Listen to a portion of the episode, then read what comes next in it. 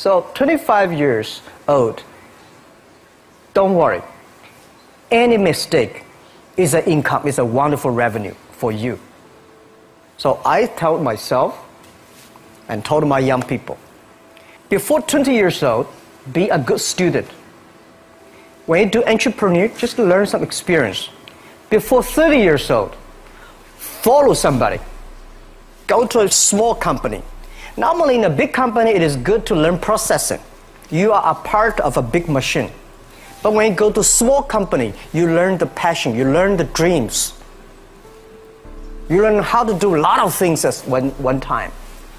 So before 30 years old, it's not which company you go, it's which boss you follow. It's very important.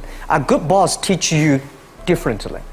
And before from 30 to 40 years old, you have to think very clearly, you're working for yourself if you really want to be an entrepreneur. When you're 40 to 50 years old, you have to do all the things that you are good at. Don't try to jump into the new area. It's too late. You may be successful, but the rate of dying is too big.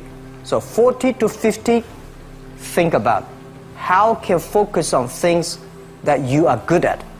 But when you are 50 to 60 years old, work for the young people. Because young people can do better than you. So rely on them, invest on them, making sure they're good. So when you are over 60 years old, spend time for yourself. On the beach, sunshine, right? It's too late for you to change normally. But this is my advice to the young people. 25 years old, make enough mistakes. Don't worry. You fall, you stand up. You fall, you stand up. Enjoy it. I mean, 25 years old, enjoy the show, enjoy the show. I did not have a rich father. Tried 3 times for university. All failed. I applied for Harvard for 10 times. All failed. They don't even want to see me. For the last time, I went to the teacher's college, which was considered the 3rd or 4th class of my city. So I applied jobs for 30 times. Got rejected. It was so difficult at that time. I was so frustrated because I taught in the university. My pay was $10 a month because I could not find a good job. In 1994, discussed that I'm going to do something called internet. And 23 of them against it. They said, this is a stupid idea. We have never heard about internet. And you know nothing about computer. And I never thought I was smart. Nobody believed that I could be successful because everybody said, well, this guy think differently, think crazily, you know, they think about something that never worked. I tried to borrow $3,000 from the banks. Took me 3 months, but I still cannot get it. We talked to over 30 or 40 venture capitalists. Everybody said, no, forget it. A lot of people said Alibaba is a terrible model. As I said, I believe it. I think this thing could be big. I never thought it would be that big like today. But I believe that something is waiting for me there. And I have to work hard to prove myself. That was the tough experience. So we gathered $50,000 from 18 founders. We started. For the first 3 years, we did not have even $1 revenue from our business. It was not easy. Why it keeps going ahead, going forward? Because I received lots of email of thanks from the customer. They say, this is such a great thing. We cannot pay you, but this thing helped us. If you keep on helping us, one day you will be successful. And I believe this.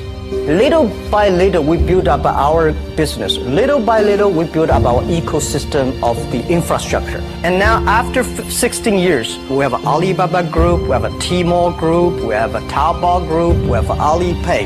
And people said, you are so smart. How could you make a company like that?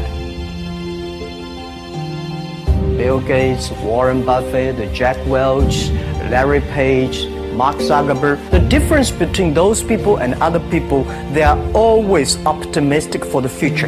They never complain. They always try to solve the problems of the others. When you're optimistic, it's always opportunity. People, same here today. Jack, where's the opportunity? I don't have a job, I don't have this, I don't have that. We are at the best time of this century. The best assets you have is that you are young. Don't complain. Let the other people complain. The opportunity always lies where people complain. Think about how you can make things different. Is there anything I can do that make the difference? And then when you think about this, start to do it. I saw a lot of people, young people, have fantastic ideas every evening. But in the morning, they go to the office thing again. Being an entrepreneur, you have to do the things before the other people do. You have to wake up before the other people wake up. You have to be more brave than the others. Use instinct.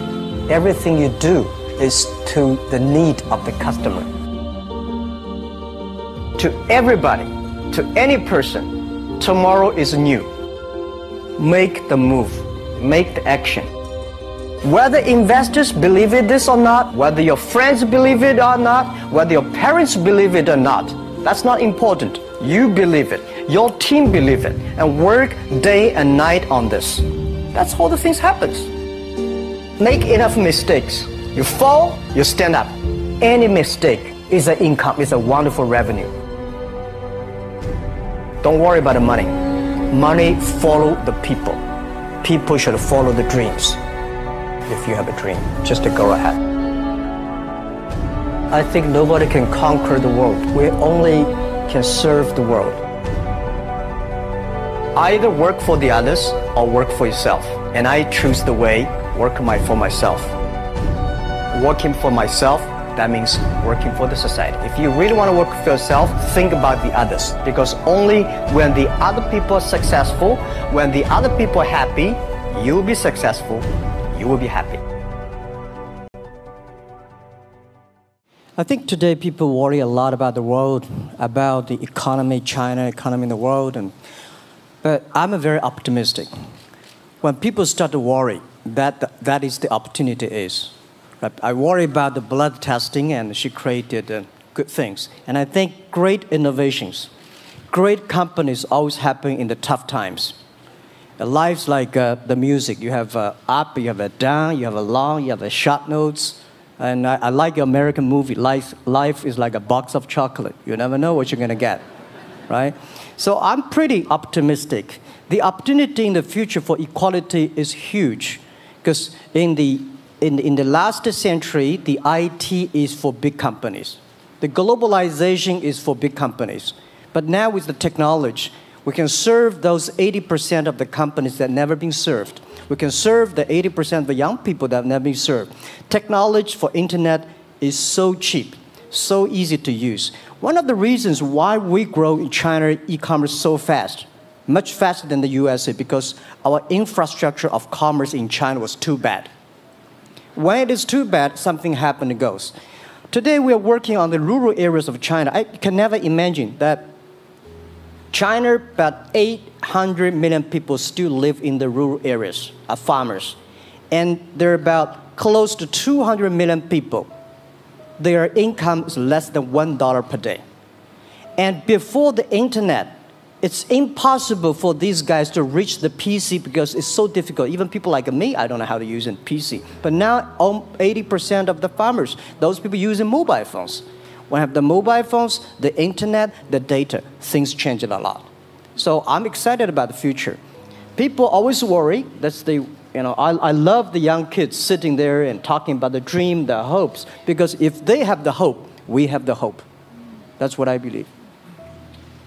And let's just take what you do. And I've loved every description I've ever heard about how you serve people and your story about the bamboo farmers and your wife and her friends. It was fabulous. But where's this going? What are you going to do?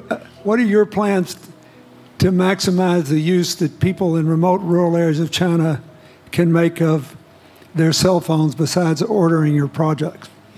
How are you going to get it? Are you going to get them in the banking system through cell phones?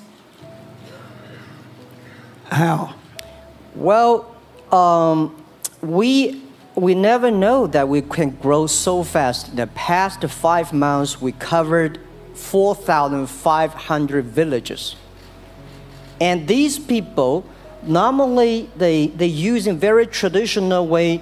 It took them like we went to a rural area, it took them, the farmers, 2 hours to walk to the downtown in the middle of the town and buy things. But today, because the mobile phone, and we can deliver things to their home, to their village within 72 hours. I remember there is a, well, last week I read a very interesting thing. This is amazing. There is a girl, she told me a story. She said her grandfather, 92 years old, birthday. And for his life, he always wanted to try one Western-style food. But he lived in the rural areas. There's no such restaurant food. So she said, I tried on the internet, book a restaurant dinner for Western food delivered to that village. And they finally immediately find one restaurant. There are 3 guys. They took like a 3 days bus from Shanghai to that village, made an Italian spaghetti and beef for them, for this 92-year-old birthday. And whole village was excited. Everybody said, wow, you can order food, rest-style food. So buying almost everything. And also we're helping, there are a lot of farmers, they plant a lot of apples, great apples. But 90% of the apples rotted because there's nobody buy them. They normally buy by track. You know, if you sell the apples, they sell whole track. And using the traditional way, they can sell by whole basket of the apples. But now, because of the internet, they sell by one. Each apple they sell $1. Or you know, 1 RMB or 2 RMB for each. So the farmers see using internet, they can buy and sell using the mobile phone. That changed their lives. And I think it's exciting. And people need examples when they see, well, my neighbor made money through online to selling things. My neighbor buy much interesting things online. People start to learn. And more people start to buy the mobile phones. We cannot make all the mobile factories to sell phones to them. Only they know the mobile phone really works, help and change their lives, they start to buy the mobile phones.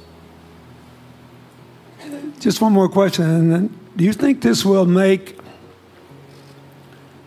the current problems like the current problem in China less likely? That is, if we'll have more market information and the market will drive where the investment goes instead of the government trying to make judgments about, I better build another housing development or office development here, there, or yonder, and you wind up with a bubble.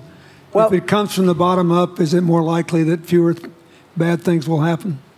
Yeah, I think last week I was in Seattle discussing about the China economy. I think you American people worry too much about the China economy.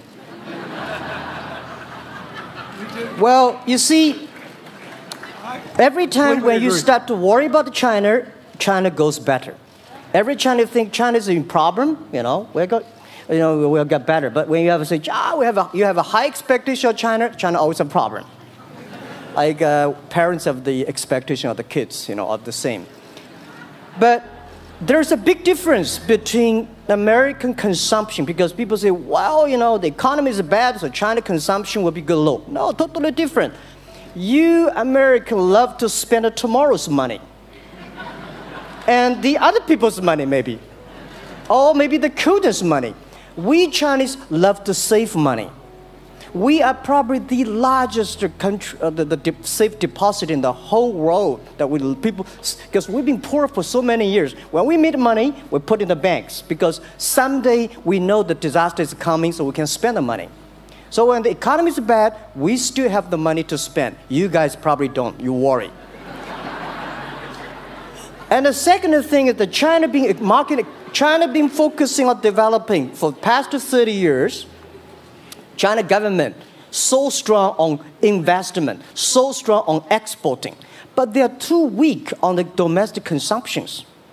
Domestic consumption is not driven by government; it's driven by entrepreneurship, driven by the market, not the government.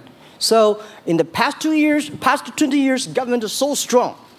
Now they're getting weak. It's our opportunity. It's our showtime.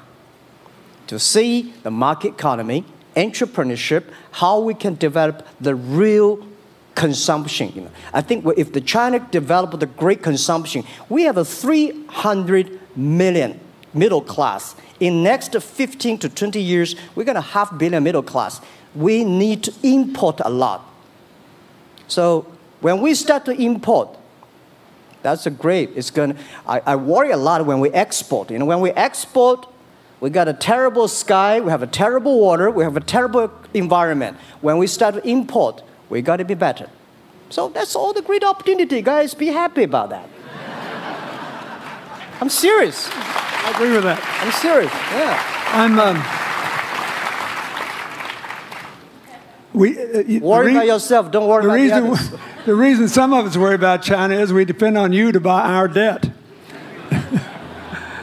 However, I tried to be more Chinese when I was president. I saved a lot of money. So good. You know. Good. But I just wanted you to say that because I really believe that. I mean, I think you're absolutely right. The trend toward greater internal consumption is, I think, will remain unbroken in spite of whatever the difficulties are in the next few months. I think it's important not to overreact. You can't break the trend. You've got to clean up the land from chemical contaminants. You've got to clean up the air. You're going to do it. Yep. And a lot of Chinese will make a lot of money out of that. There'll be a lot of great new companies, and there'll be opportunities to import from other places. Yeah. So can you discuss your theory of what you're doing and other things in terms of whether it advances equal opportunity and social solidarity? Tell them what you think is going to happen. And what other kinds of, when your opening remarks you just said, technology is going to be active in this way in other areas of the economy. What do you think the next big opportunities are? But first, tell them just in 2 sentences what you're doing, because Jack and I know, and we haven't been clear enough. Explain it, and explain how you think that advances social solidarity and equality of opportunity.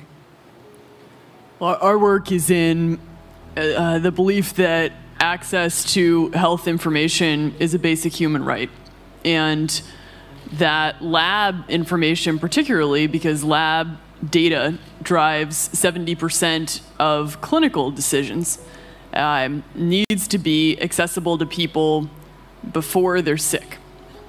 So if you look at the word diagnose in the dictionary today, it says to determine the presence of disease from symptoms, which means by definition, we're determining that people are sick once a disease has already progressed. And our work is in being able to make lab testing accessible to people in time for therapy to be effective, and to do that in a way in which every person, irrespective of their insurance status, irrespective of where they live, can afford the ability to get a test done. So that means, in our case, we've invested the last 12 years in now developing hundreds of tests, many of which are less than $10. So $2 tests in the United States. And I think one of the amazing things about this country is that we have such an incredible ecosystem for fueling creativity, and that creativity can create new markets. So in answer to your question about the market being able to conform itself to social good, I think the creativity that goes into creating these new technologies creates new markets in and of themselves. And our basic belief that is that those new markets come from empowering individuals and enfranchising individuals and trusting that individuals have the capability to engage with information, and in accessing that information, beginning to take control of their own outcomes and their own health outcomes, and in doing so, changing the way our healthcare system works. Think what this could mean for rural China, yeah, for rural India, for Native American reservations, yeah, in America, for the Mississippi Delta, for the remote areas of where all the jobs were lost from coal. You're all of a sudden giving people information. And one of the most important things I think we did in my second term as president in the healthcare front was developed this diabetes self-care program, and all of a sudden you could be, Jack's company could be delivering the means to self-care based on your test. I mean, I think that this is really, this is a very big deal. We all want to live as long and as well as we can, and Craig Venter was here, we were joking about whether we'd make it to 100, but in the meanwhile, you want to keep people healthy, and if they're sick, you want to intervene early, not late. Yeah. Well, and if you look at, I mean, the ability to engage with this information, we have a $4 trillion healthcare problem in this country. 20% of it is type 2 diabetes, which is reversible. And we have 90 million Americans who do not know they are pre-diabetic. But access to information and the ability to engage with that information is the foundation for being able to change those outcomes and cost, right? One more fact, and then I want to call on Jack. You founded this company 12 years ago, right? Yeah. Tell them how old you were. I was 19. Yeah. So, don't worry about the future. We're in good hands. So, I always think about 19, where I am. You know, 19, I've not passed the examination for university yet. I failed 3 times, but I think it worked out. I'm not good at schooling. Well, yeah, that's why I give confidence to a lot of young people in China. If Jack Ma can be successful, 80% of the people can be successful. People like her, you know, we're jealous. But, well, equality, I would like to make a little bit of technology helping, because yesterday I was joining the UN Women Conference about gender equality. And I think the first technology revolution happened 200 years ago in the UK, released the human body, the arm, stronger. The second technology revolution in the US, if you're energy, you can last long. But this technology of revolution release the brain. So this century is not a competition who is stronger, whose muscle is stronger, it's who is smarter, who is soft, who can listen. It's the challenge of wisdom. So man and women equal. On the internet, you can never see he's a woman or a man. And on the internet, women can serve much better than men on the internet. And a man talking about a business, talking about, you know, numbers, competition, they make business very cold. Women, they make business very cozy, lifestyle, and interesting. 50%, more than 50% of our shop owners, more than half, 5 million shop owners are women. And people love that. I mean, this is the great thing I see, that this century we see more and more women leaders, on the state leaders, and the presidents. In the future, we're going to General Secretary of the United Nations should be a woman leader. And this is the great century for equality. And I feel excited about that. Let me ask you, we're almost out of time, but one of the things that we haven't talked enough about here, and not just here, but generally, is whether the leapfrogging we saw with cell phones, which was instrumental in your phenomenal business success, and which will make it possible for you at the appropriate time to do what you've done on a global scale hitherto unimaginable in all of human history for anybody to have any of their own health data. We've seen examples, but not the kind of dramatic penetration we need with energy and clean energy and enough and in short enough time to avoid the worst consequences of climate change.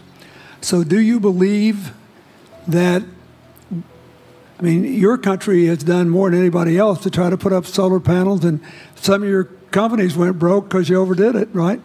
But beforehand, and you got to work out the phase out of the coal, the phase into the sun, and all that. Meanwhile, Africa, which is growing like crazy because of the cell phone in no small measure, and has 6 of the fastest growing countries in the world, still has vast swaths of its land totally dark at night. Do you believe that it's possible for us to scale up with distributed solar power rather than centralized as quick as we did with a cell phone And if so, and if that were your business, if you had to quit what you're doing today and start there, how would you do it? And how would you do it? Very first, I know that. You know, I'm such a huge believer in technology, and I think especially right now, we're at an incredible time in terms of new technology and the ability to apply technology in a scalable way toward solving some of these problems. So I would look at it in the context of some of the renewable solutions that we already have, and in the context of empowering, connecting individuals with access to those solutions, and in the context of creating markets around them. I think that there's real opportunity to actually create an ecosystem in which people can financially benefit from these solutions, and I think that's going to drive an adoption. I think in developing economies, there's a revenue stream associated with that, and the more we can turn even already some of the technologies that we have into markets, the more that we can fuel, I believe, local growth and individual engagement in beginning to adopt some of these solutions. Just related to that, Jack, you answer it, and then I'll ask you one final question. Yeah, I am a strong believer that technology can make world much better, because people say China economy is getting slower. I'm happy about 7%, even 5%. Even 5% of the GDP of the number of China, of the second largest economy, is big enough. But you don't expect China to keep on growing 11%. Because like one human body, when you are 1.8 meters tall, you cannot keep on like a 10% growth every year. You have to grow the quality, your mind, the wisdom. So I think China needs new technology to solve these problems, and which today the data, the clean technology, all these things that China is supposed to do. If we keep on the tradition, the old ways, we'll go nowhere. This is why I feel excited, because people ask me, what is your dream now? Because I never thought I would be today. I can sit here talking to president.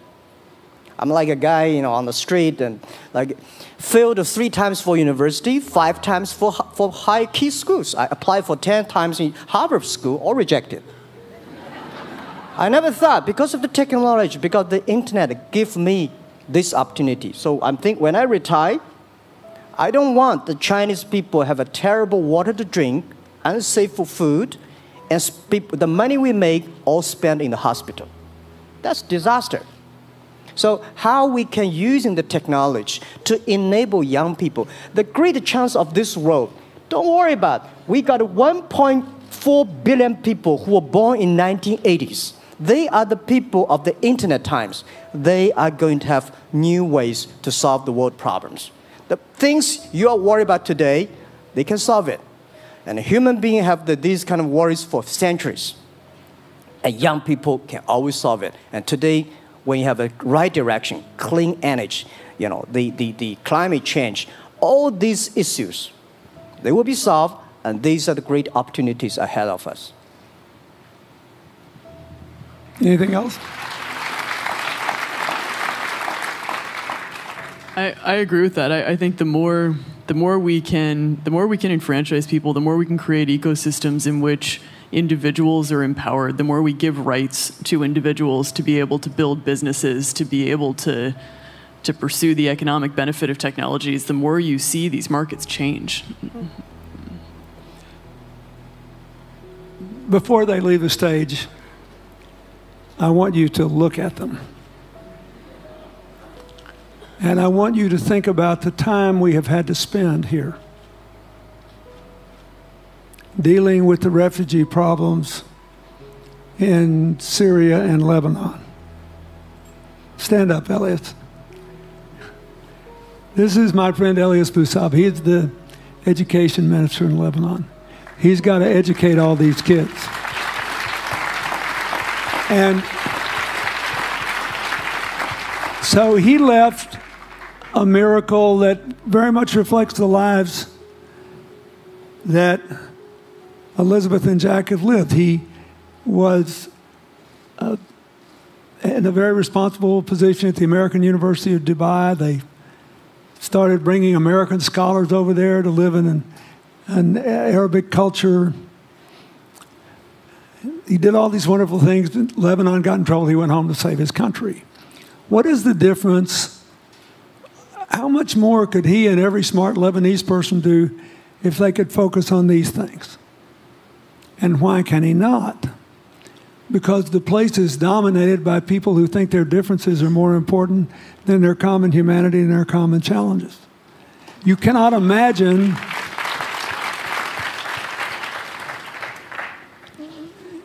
Jack Ma's proud of being Chinese. I like that. He never hid it. He's happy about it. I'm proud to be a global citizen. Too. Yeah. Yeah. And I imagine Elizabeth's proud to be a blonde-haired, blue-eyed American techno whiz from Northern California. Yes. But they don't, not a word either one of them has said has defined the meaning of their lives or the direction of their work with negative reference to someone else. My friend Dikembe Mutombo, stand up. No, you don't have to stand up. It'll hurt you too much. You're an old man. My 7-foot-2-inch tall friend was just inducted into the National Basketball Association Hall of Fame. And...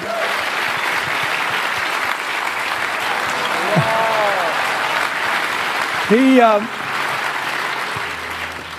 my family, my whole family loves him.